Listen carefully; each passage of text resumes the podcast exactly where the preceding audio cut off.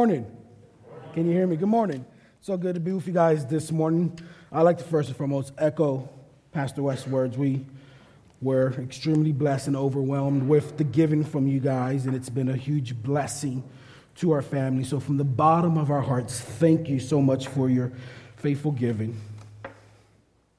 It's been a great year here at Faith Bible Fellowship Church.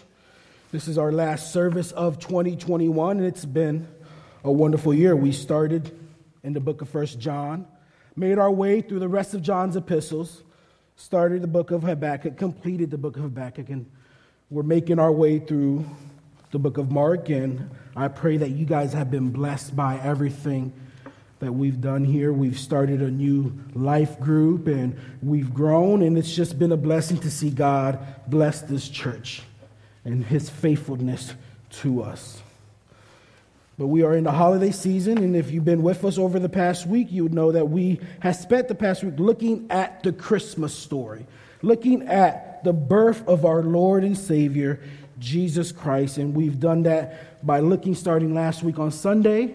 And then if you're with us on Friday, we looked at the actual birth of Jesus Christ. Today we're going to see how we respond to that. But the truth is, is that many of us have been celebrating Christmas, the Christmas season for the better part of a month now with all the decorations, with all the music and songs and gift giving and shopping and food. We have been celebrating this for the better part of the month. I'm not going to say it, but we might have started celebrating with music before Thanksgiving. Won't tell you how soon before Thanksgiving we had Christmas music going. But we all enjoyed this time of year. We all enjoy the Christmas season. And even though it could be, and for many of us, it is the most stressful time of the year with all the preparations, with all the planning, with gathering with family who we love and those who we tolerate. It's all great time. It's stressful, but we enjoy it. We enjoy watching kids open up the gifts, seeing smiles on our family's face. And it's just a great time of the year. And it's all paid off. But what now? After all the presents have been opened, after all the toys have been built, after we take down the decorations and we take down the tree, what now? How do we respond to this news that we have that the Son of God is born, that we have a Savior? How do we respond to everything that we've looked at over the past week? How do we respond to the foretelling of the birth of Jesus Christ? How do we respond to his actual birth, to the, what it means for us and for the whole world? How do we respond to Jesus Christ, the second person of the Trinity, coming into this world, taking on man's nature, living a sinless, perfect life, sacrificially giving his life for us, dying on the cross on our behalf, and then raising again, also that we could have everlasting life? How do you respond to that? So I would like to look at how we are to respond to the good news that the Messiah came and was born for us to have everlasting, eternal life. So we have the main idea today, a thesis statement. If there's anything I want you to leave with today, is that the only response to the good news is to proclaim it to the world and to worship God. That is the only proper response. When we hear and believe the good news that the Messiah is born, we should go and proclaim it to the world. And in return, we should worship God through what he has done. We're going to look, we're going to be in verse chapter 2, verses 15 through 20 here in Luke. When the angels went away from them into heaven, the shepherds said to one another, Let us go over to Bethlehem and see this thing that has happened, which the Lord has made known to us. And they went with haste and found Mary and Joseph and the baby living in the manger. And when they saw it, they made known the saying that had been told them concerning this child. And all who heard it wondered at what the shepherds told them. But Mary treasured up these things, pondering them in her heart. And the shepherds returned glorifying and praising God for all that they had heard and seen as had been told to them. Let's pray. Heavenly Father, we humble ourselves before your throne, Father. Oftentimes, your ways, we don't understand them. We can't begin to grasp them, Father, but your ways are greater than what even we believe or even what we can think of, Father. And we thank you for the gift that is your only begotten Son, Father. We thank you that because of that, we're able to gather today. We're able to sing songs of praise. We're able to pray to you. We're able to gather with the saints in fellowship, Father, all because of what your Son has accomplished. So, Lord, we ask that you bless this time that we have together as a church body, Lord. I pray that you use me today to bring your word forward, Father. Lord, help me to remember all that you put on my heart. Help me to remember all that I've studied, Father. May you be glorified today. May you be magnified, Father. Be with us. Eliminate any distractions we may have today, Father, as we spend the next several moments looking into your word. May it be edifying, may it be convicting to us, Father. Chisel away those errors that we are not willing to give to you, Father. Be with us today. May the words of my mouth and the meditation of my heart be edifying to you and to your people. And as people said, Amen. Point number one is simple. We are to proclaim the good news. That's simply, that's what the shepherds did. They, they proclaimed the good news. Looking at verse 17. And when they saw it, they made known the saying that had been told them concerning this child. They made known they declared it. They, they reviewed it. They went out to the rest of the world, to the rest of Bethlehem, and proclaimed everything that the angels had told them. They believed it. They embraced it. And then they immediately, they go to make it known. They go to declare it. They spread the word. If you have the NIV, that's what it says there, that they spread the word. Or, or in the King James versions, they made known abroad. They went and told everyone that the Messiah, that the Savior is here. What we see here is really the shepherds, as so many commentaries put it, they were the first evangelists. They were the first evangelists to, to go out and share the good news that the Messiah is here, that the Savior is born to us, that there will be peace on earth. They were the first evangelists. And let's not lose the significance of, of Jesus, of God using the shepherds to bring the good news to first. This was an unlikely group. Really, during this time of Jesus' birth, if you want your claim to carry weight, if you want people, if you want what you're declaring to be taken seriously, you're not going to go to shepherds. They were at the bottom of the social hierarchy. Most of the times, the shepherds were, they were viewed as uneducated their work was looked at not as that highly. Really, in the, in the post New Testament era, they were not allowed to give testimony in court because they were viewed as unreliable. They were viewed as dishonest. They were on the outcast, they were on the outside of society.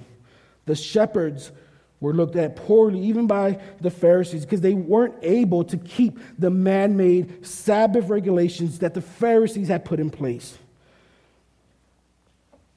Animals don't take time off, animals don't really observe the Sabbath. And so they weren't able to observe the Sabbath because sheep required constant attention. And so, what that, does that mean? It means that they were constantly in violation of, of the Sabbath regulations put in place. And by doing that, by being so, they were ceremonially unclean. No one wanted to associate themselves with them. They weren't trusted. But this is who the angel comes to. This is who God chooses to be the first evangelist, who he chooses to go and spread the good news of the gospel. Shepherds lowly shepherds who are at the bottom of the social ladder. That's who God uses. And it's not about what you know, it's not about how eloquent you may talk, it's the message that you're taking out. That's what's important. And so you, we have no excuse. If God could use shepherds to spread his good news, then God can also use us. We have no excuse to keep it silent. God always, he uses the least likely. He doesn't work according to our, our finite understanding of how things should be. He likes to just flip things upside down. We see this in 1 Corinthians chapter 1, verses 26 through 28. It says, For consider your calling, brothers. Not many of you were wise according to worldly standards. Not many were powerful. Not many were noble birth. But God chose what is foolish in the world to shame the wise. God chose what is weak in the world to shame the strong. God chose what is low and despised in the world, even things that are not, to bring nothing things that are, so that human being might be, might be without boast, and have nothing to come before the presence of God. God is doing great things. And it's not about who is giving the message. It's not about the messenger, but it's about the message itself. It's not about who's receiving the message, but it's about what we're telling people. See, the same good news that saved you, the same good news that turned your world upside down, that impacted you, will be the same good news that will save other people the love and mercy and grace that you experience on a daily basis will be the same love and mercy and grace that others will experience with coming to faith in Christ Jesus. The good news is for everyone, and we must proclaim it to everyone. They made known. The shepherds went everywhere and proclaimed the good news to everyone. They weren't selective. They weren't looking around, who should I tell? They just simply told everyone. And that is what we are called to do, to just simply proclaim the good news of the gospel to everyone. Oftentimes, we like to be selective of who we choose to share the good news with. Oftentimes, we look at someone and say, they are beyond saving. They, they, there's no way they're going to submit to God. And so we decide they're not worthy of saving. We, we put our own standard, we put our own fencing around the gospel and decide they can't do it. But it's all according to our preferences. It's all according to our understanding. Sometimes we may, I don't want to go talk to that person. They're going to be annoying. They're going to, they're going to keep me there forever. Do you know what the, do they they're going out every weekend and just going out dancing and clubbing and sleeping around. They don't deserve the gospel. But we are not to decide who deserves the gospel or not. We are simply told to proclaim the good news. We have people here in our minds, as I say that, people in our minds who we think, you know, I really don't want to talk to them. That person that comes to mind, that's who needs the gospel. That person that comes to mind is like, I, I don't want to talk to them. They, they can't, they, they're heathens. That is exactly who we are called to share the good news with. This is important. We have to be willing to proclaim the good news. We have to be willing to open up our mouths and share the gospel with people. Romans 10 17 says, So faith comes from hearing, and hearing through the word of Christ. These shepherds they, as R.C. Sproul said, they did evangelism by opening their mouths. You may build relationships, and I'm, that's great. You may wear a good T-shirt that you think is going to be a conversation starter, but at some point, you must, you must open up your mouth and proclaim the good news of the gospel. These shepherds, they weren't subtle. They didn't leave clues. They didn't go around saying, "You should go check out that manger there." see what God is doing. They went and proclaimed the good news to everyone, to everyone who they could come across. They made it known and told everyone concerning this child. All that they heard, all that they saw, that they embraced and believed, they told everyone. They use their word simply put. That's what we need to do as well. We can't just simply wish someone to come to faith, we have to be willing to share the good news with them.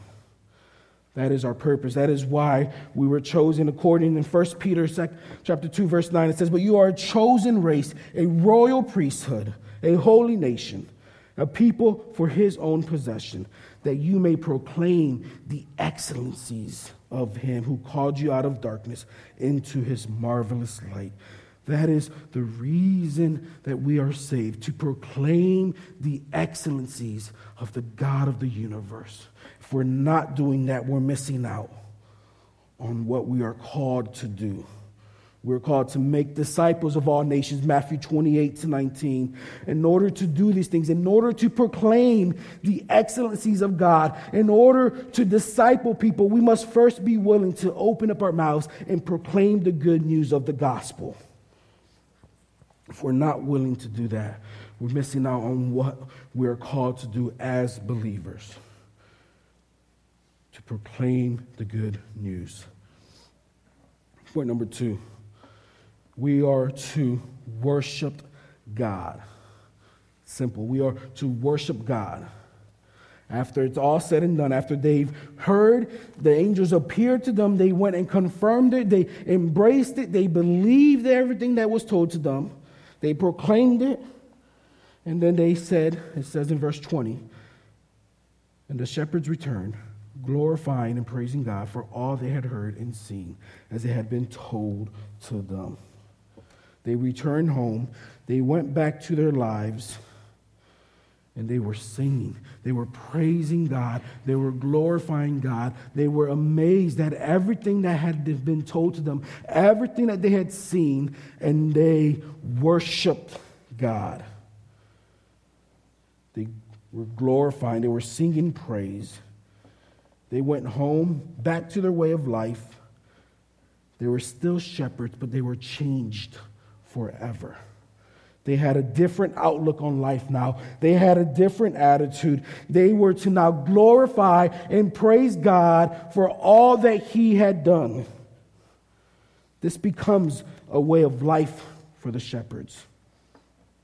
You see, by, by glorifying and praising God, they were acknowledging God's greatness and giving him honor, the honor that is rightfully his, by praising and worshiping him. This is what they did immediately. They went home, and this is what they did. That's their response to the good news, is to worship and praise God. And that is what we are called to do. This should be our response to hearing the good news, to embracing it and believing it, is to worship God and to glorify him and to give him praise. If you were to look at all these different catechisms, the Westminster, the Heidelberg, the, the Keach's catechism, at some point in them, they have this question What is the chief end of man? And they all answer it the same way Man's chief end is to glorify God and to enjoy Him forever. That is what we're called to do as people who've embraced the gospel, who've put their faith in the atoning work of Jesus Christ, we are to live a lifestyle that is of worship to God, that we are to glorify Him and give Him praise at all times. Whether life is good or not, we are to glorify and praise God. This is what we're called to do. In, in Revelation chapter 22, verse 8, John writes, I am the one who heard and saw these things. And when I heard and saw them, I fell down to worship at the feet of the angel who showed them to me. But he said to me, You must not do that. I am a fellow servant with you and your brothers, the prophets, but with those who keep the words of this book. Worship God. Here, John falls down at the feet of the angel, and the angel corrects him, like, No, you, you, you don't, you're not worshiping me. He says, Worship God. This is the very last chapter of the Bible, and we're given one more command. It's simple worship God. That is what the angel says. That is the last command that we see here in Revelation. It's simple to worship God. That means that our life should be marked by the praise and worship of the God of the universe. This is to be our default position if we understand the truth and we know that nothing changes, that the truth never changes, that no matter what happens, no matter how great life is going, no matter how difficult life may be, no matter the obstacles thrown your way or the obstacles lifted, it doesn't matter. We are to glorify and praise God. We are to worship Him in all avenues of our life, whether life is good or not. But that's difficult sometimes for us when life is hard to really worship God in the midst of the valley. But that's what we're called to do to worship God. So the question is is this true of you? If this isn't true, then we have to run a diagnostics on our lives because that is to be our default position. We are to worship God no matter what. And if it's not, if we're not doing that, the question is, where is your heart? John Piper writes When the heart is far from God, worship is vain, empty, non existent. If you're lacking in this area of worshiping God, the question is, how close are you to Him? Are you treasuring all the things of the God above the universe, the God who created, of the God who sent his son to die on the cross, are you treasuring those things? Are you holding on to them? Do you understand? Do you grasp? Do you have a knowledge of the God of the universe? Are you willing to sacrifice and give worship to God? We see Paul in Romans chapter 12, verses 1 says, I appeal to you, therefore, brothers, by the mercies of God, to present your bodies as a living sacrifice, holy and acceptable to God, which is your spiritual worship.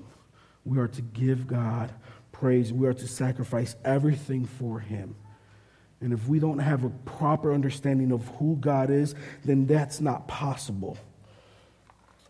Having a proper understanding of who God is leads to the worship of God. that is what we're called to do.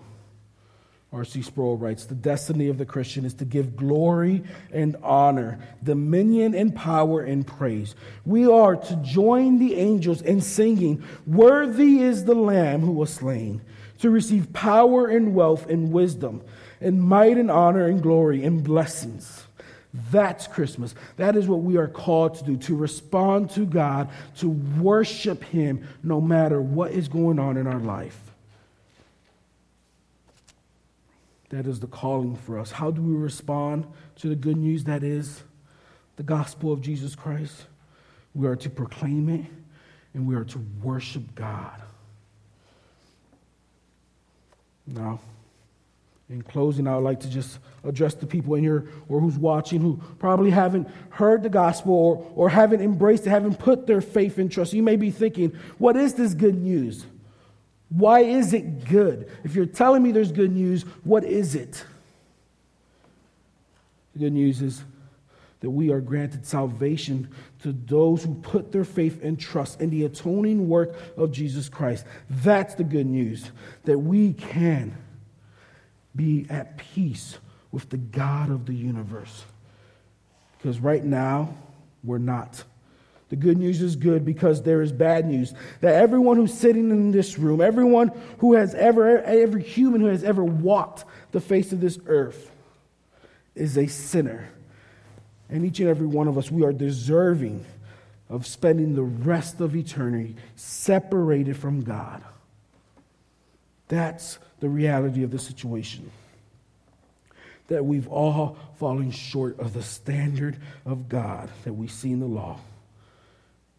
And that standard, it's so strict, it's so strict, stringent that no human can ever uphold it perfectly. It's just not possible. So, despite your perceived goodness, despite how you may feel about yourself, comparing yourself to others, despite how bad the, the worst person you know is. The truth is that we have all sinned, and the punishment for that sin is death, is eternal separation from God. And there's nothing that you can do to work yourself out of. There's no checklist of saying, I go to church, I read my Bible, I, I gave, I helped. I helped this person, I did this. There's nothing that you can do to earn your way out of that punishment. And that's the bad news. But the good news is that the God of the universe, the God who is sovereign over everything, loves us. As it says in John 3:16, through 17 that the God for God so loved the world that he gave his only son that whoever believes in him shall not perish but have eternal life. For God did not send his son into the world to condemn the world, but in order that the world might be saved through him. That's the good news. That Jesus, the second person of the Trinity, humbled himself by coming to earth and doing what we could not, by doing what you could not do, following all of God's commands perfectly, never sinning, never lying, never, never looking at anyone in the wrong way, living that perfect life. And by doing that, he becomes the innocent life that must be shed for the forgiveness of sins, as we see in Hebrews chapter 9, verse 22. So Jesus becomes that innocent life by giving his body to be broken, to be beaten, to be torn, to hang on that cross and die on our behalf. He becomes the perfect sacrifice. And it doesn't end there. He, he, as it says all throughout the gospel, he raised again on that third day. And by raising again, now we have the forgiveness of sins and we're able to spend the rest of eternity with the God of the universe. That's the good news. That if you put your faith, if you put your trust, and you repent and turn to God and put your faith in the atoning work of Jesus Christ, you will be at peace with God. And that is available to all. That is what we would like to call the great exchange. That, that while he's on that cross, our sins are put on his shoulders, and in return, his righteousness is put on ours. That is the only reason we can stand before a perfect and holy and righteous God is because of what Christ has done. And so if you haven't today, if you haven't yet put your trust in the atoning work of Christ, please talk to us. Please reach out to Pastor West or myself. We have our emails, our numbers are all on the webpage. We would love to go out and talk to you on what that means, what that looks like for the non believer to put their trust in the atoning work of Jesus Christ. Now, to the believer, to my church family, the question is simple How are you currently responding to the good news? What is the gospel doing in your life? Are you sharing your faith? Are you proclaiming the good news? Are you praising God? Are you glorifying God for the gift of salvation? That is the calling. Make no mistake, church. That is the calling of the Christian to worship God and proclaim his excellencies. And if you're struggling with this, if it's hard for you to share your faith, if it's hard for you to really, despite all that's going on in life, to praise and worship God, then first and foremost, I, I say pray. Seek God. Draw closer to Him. We must learn to, we must know who God is. That is the core of our worship. It, it's knowing God for who He truly is. We cannot know God if our Bibles are collecting dust. We cannot know God if we're not spending time in prayer. You see, knowing God goes hand in hand with worshiping God. We see this in John 4 23. But the hour is coming and is now here when the true worshipers will worship the Father in spirit and truth. For the Father is seeking such people to worship him. We are to worship the Father in spirit and truth. The worship of God goes hand in hand with knowing God. You can't worship God if you don't have a right understanding of who God is. So let that be your goal this year to grow in the knowledge and understanding of God. If you do that, if you grow in your understanding, if you open up your words, if, if you choose to study a certain topic, it will lead to a life of worship. We must know God. We must put in the work. We will, we will continue to struggle with all of this if our heart is not in the right place if we are not a people who are constantly repenting, who are constantly preaching the gospel to ourselves, we will not proclaim the good news. We will not glorify and praise God. But that's what we're called to do. We must be a people who proclaim the good news and who glorify and praise God. Let's pray. Heavenly Father, we thank you for the gift of everlasting life that is found in, in the atoning work of your Son. That he came into this world, took on flesh, experienced everything that we experienced, was tempted in every way that we are tempted, but never succumbed to those temptations.